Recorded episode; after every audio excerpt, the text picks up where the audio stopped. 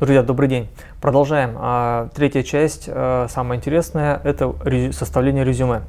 А, до этого мы поняли, чем мы хотим заниматься, проанализировали, посмотрели человека, через которого можно зайти в компанию, получили от него всю необходимую информацию, которая нам может помочь в будущем.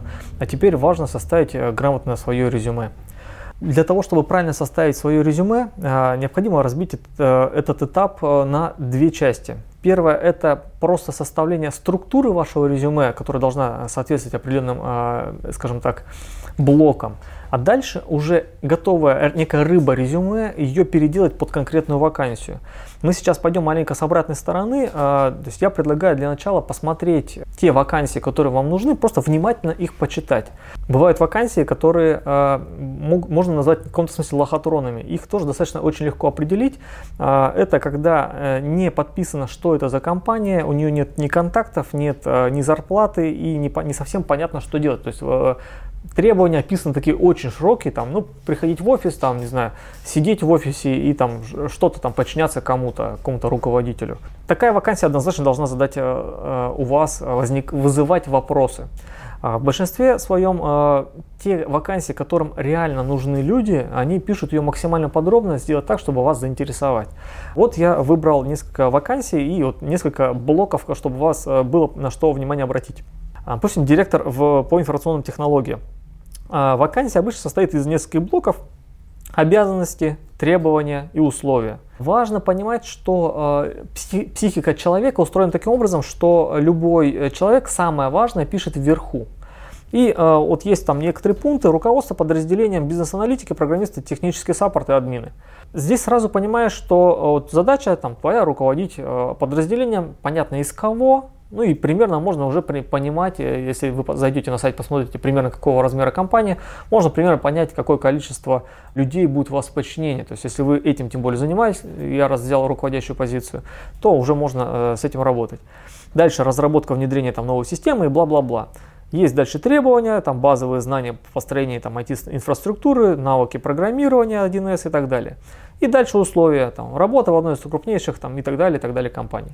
Вакансия понятная, понятно, как э, под нее сделать э, резюме. Ну, мы сейчас дальше пройдем и вернемся, почему понятно.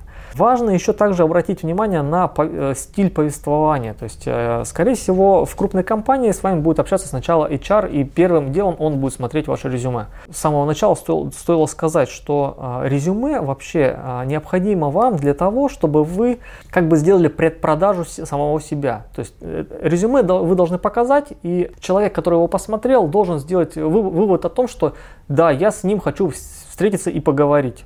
А вдруг он действительно классный, интересный, и именно тот, кто нам нужен.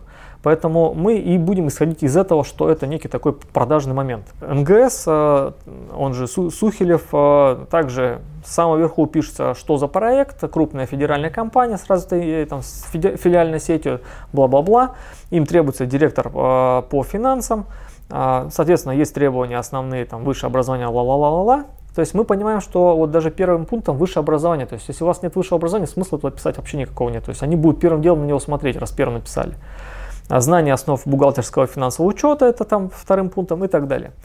Какие функции тоже там контроль исполнения бюджета, постановка процесса бюджетирования, то есть мы понимаем все прозрачно. И такие вакансии вы и должны искать и от них уже отталкиваться. Проговорю про структуру и э, покажу свое резюме, э, как оно у меня составлено. Э, специально вот для съемок сделал резюме, подготовил, чтобы можно было хотя бы более-менее на примерах э, показать, как делаю это я. Я работу не ищу, но чтобы вам было проще от чего толкнуться, как реальный человек. Итак, в самом верху резюме вашего, э, вашего резюме должно быть указано. Э, само собой, в идеале это фотография, если это вакансия подразумевает какие-то коммуникации. Чтобы можно было увидеть, что вы, да, живой человек, вы там э, как минимум в каком-то смысле адекватны. Про адекватность по фотографии мы поговорим в одном из следующих видео. Прям в следующем даже видео поговорим. Соответственно, должно быть фамилия, имя, дата рождения, ваш возраст, а, место проживания и ваши контактные данные. Это самая верхняя шапка вашего резюме. Дальше то, куда вы претендуете, ваше пожелание по заработной плате, там, название, возможно, должности и э, какой-то небольшой опыт, э, почему вы, грубо говоря, претендуете. То есть первую страницу человек посмотрел, открыл, и он должен уже понимать, что да, надо посмотреть дальше, уже заинтересовало. И на вторых страницах уже дальше ваш опыт, который только должен подтвердить, что вы можете сюда прийти и работать. Ну и там где-то какой-то кусочек про то, там, какое у вас образование, хобби, э, рекомендации, возможно, и так далее. Прежде чем э, мы переступим к разбору моего резюме, э, еще раз резюмирую. Самое важное работодателю, как вас зовут, как с вами связаться и на какую позицию, ну или кем вы хотите быть, прочитать. Опять же, что вы умеете и как вы эти знания получили. Смотрим, как я составил свое резюме. Грубо говоря, Первым делом написано фамилия, имя, отчество, моя какая-то фотография. Ну, я здесь вот претендовал на должность исполнительного директора. В принципе, фото, по фотографии видно, что ну, человек как минимум в костюме, в очках, открытый, э, раз не в галстуке. Мне 35 лет, мой телефон, моя почта, через которую можно связаться. Дальше пролистываем то, куда я претендую и, там, допустим, на какую зарплату, что это полная занятость, там, полный рабочий день. Далее, почему я на это претендую? Потому что я вот там 6 лет, допустим, работаю а, в компании на такой-то должности и дальше какое-то описание. А, опять же, тут ну, консультирование, опять же, какой-то директор. Вот а, таким вот образом а, и составляется а, резюме такими блоками, а, четенько, коротенько, не надо писать а, целые лекции.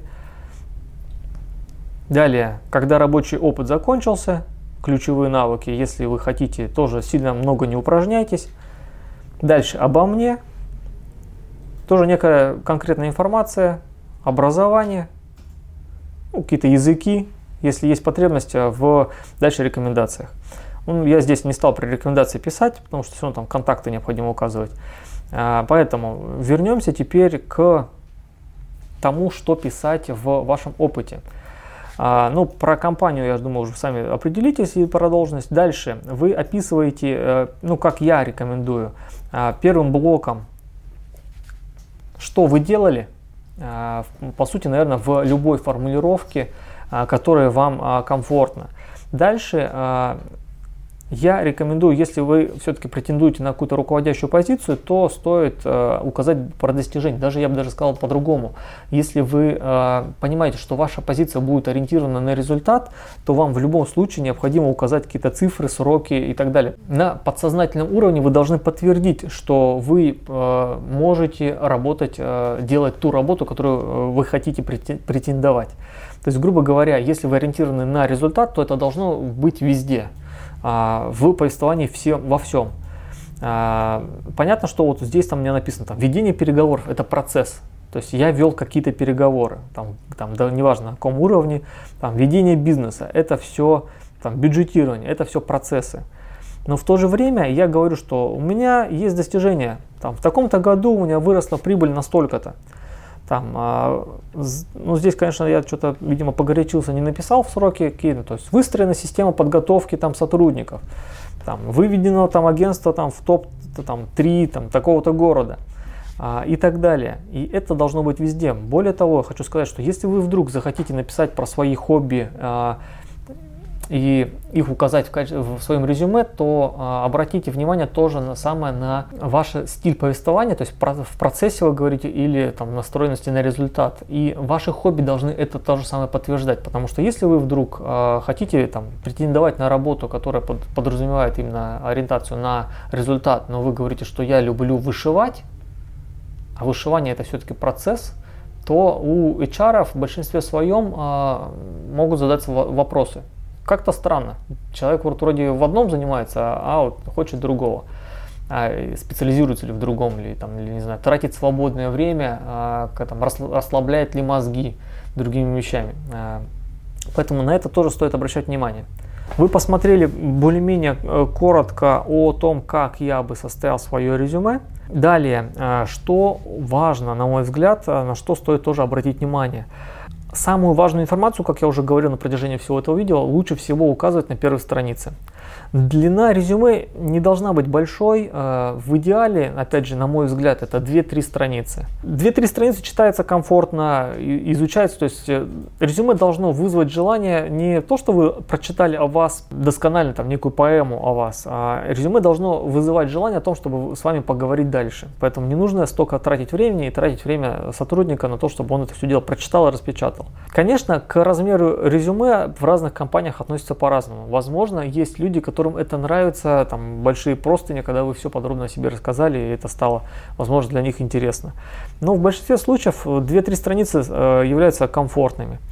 А, бывает, конечно, резюме, я думаю, что часто можете встретить э, такие, в каком-то смысле, дизайнерские, в котором там все блоки расставлены там по своим местам, визуально очень понятные и красивые, а они, безусловно, выделяются среди а, своих конкурентов.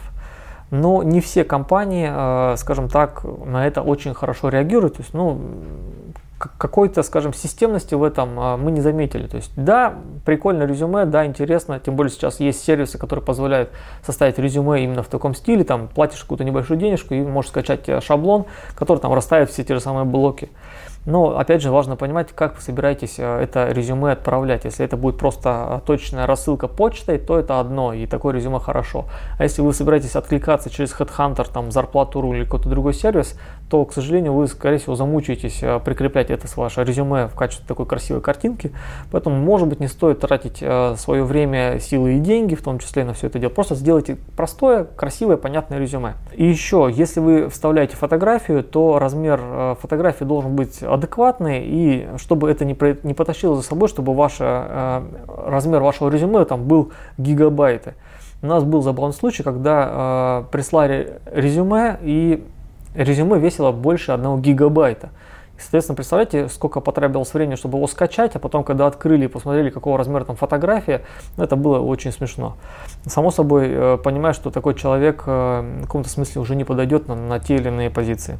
Еще раз, э, резюмируя данные, данное видео, я рекомендую самое важное, коротко, ясно пишите в самом начале ровно как и в вакансии компания пишет в самом начале. Первые 2-3 пункта являются ключевыми, на которые человек обращает внимание, там, по диагонали посмотрел, почитал, уже становится понятно, что произойдет дальше.